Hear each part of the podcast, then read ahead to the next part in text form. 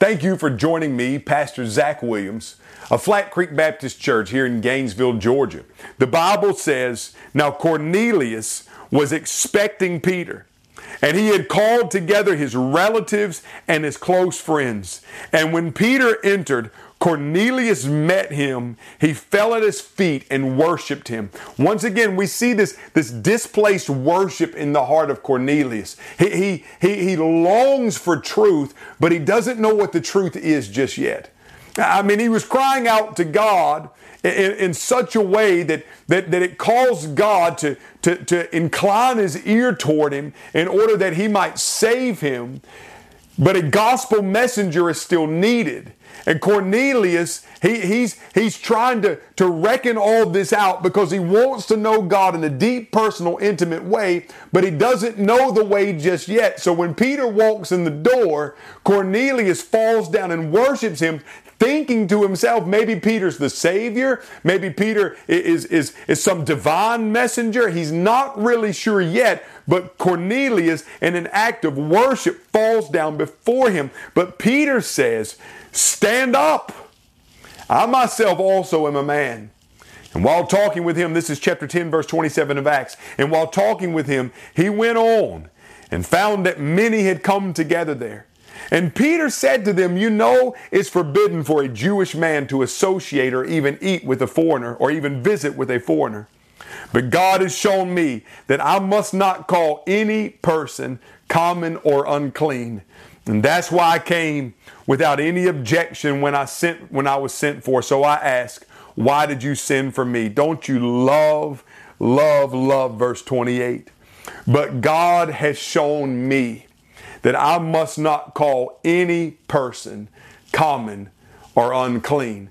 Friends, let me just remind you today that, that this entire globe today is full of people and let me remind you today that the, that the, that the globe is, is full of people of different colors and different languages, different heights. That is full of people of different sizes, full of people with different languages.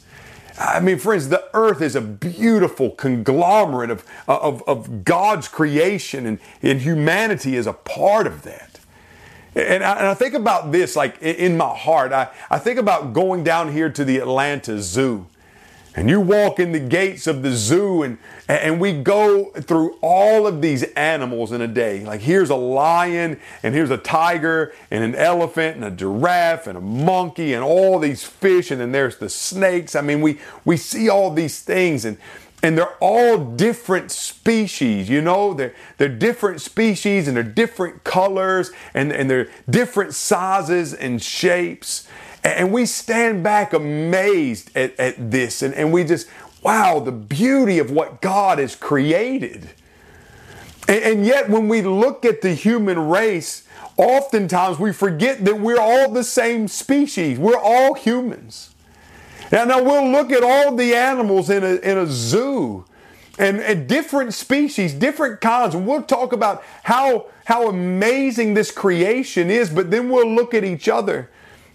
People of the same, the same flesh from all corners of the globe, and instead of saying how beautiful, we'll say because of how you look, or because of your lifestyle, or, or because of the choices you've made, or because of your language, or what side of the town you came on, or your social class, you know I'm not going to have anything to do with you.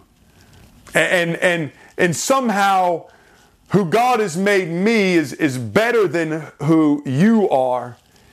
And, and you're not fit to, to, to hear the gospel message of Jesus because you wouldn't understand it and receive it anyway because of who you are. What a shameful thought that is. Friends, when you look across the globe today, humanity is beautiful. I mean, isn't it beautiful? I, I, mean, it's just this beautiful part of God's creation. And we're different. Let's remember that we're different than, than every other creature walking the globe today. Of no other, uh, of no other part of creation did God ever say, I've made you in my likeness and in my image. That is a distinction given solely to us. So why the division? Why, why the lines of that, that, that we draw in the sand and say, you know, I'm better than you because of who I am? Friends, it should never be this way. And, and, and in, in all reality, this is why the body of Christ is so beautiful. Because the body of Christ is made up of people of every language, every tongue, every tribe uh, from across the globe. And we're brothers and sisters in Christ. And this is what I love. No matter where I've traveled on this globe to so many different parts of the world to share the gospel, I can find people that look so much different than me, but we're family because of Christ. Listen what Paul writes in Ephesians chapter 2. He says, So then remember that at one time you were Gentiles in the flesh, called the uncircumcised by those called the circumcised, which is done in the flesh by human hands. And at that time, you were without the Messiah, excluded from the citizenship of Israel, and foreigners to the covenants of the promise, without hope and without God in the world. But now in Christ Jesus, you who were far away have been brought near by the blood of the Messiah. For he is our peace, who made both groups into one and tore down the dividing wall of hostility.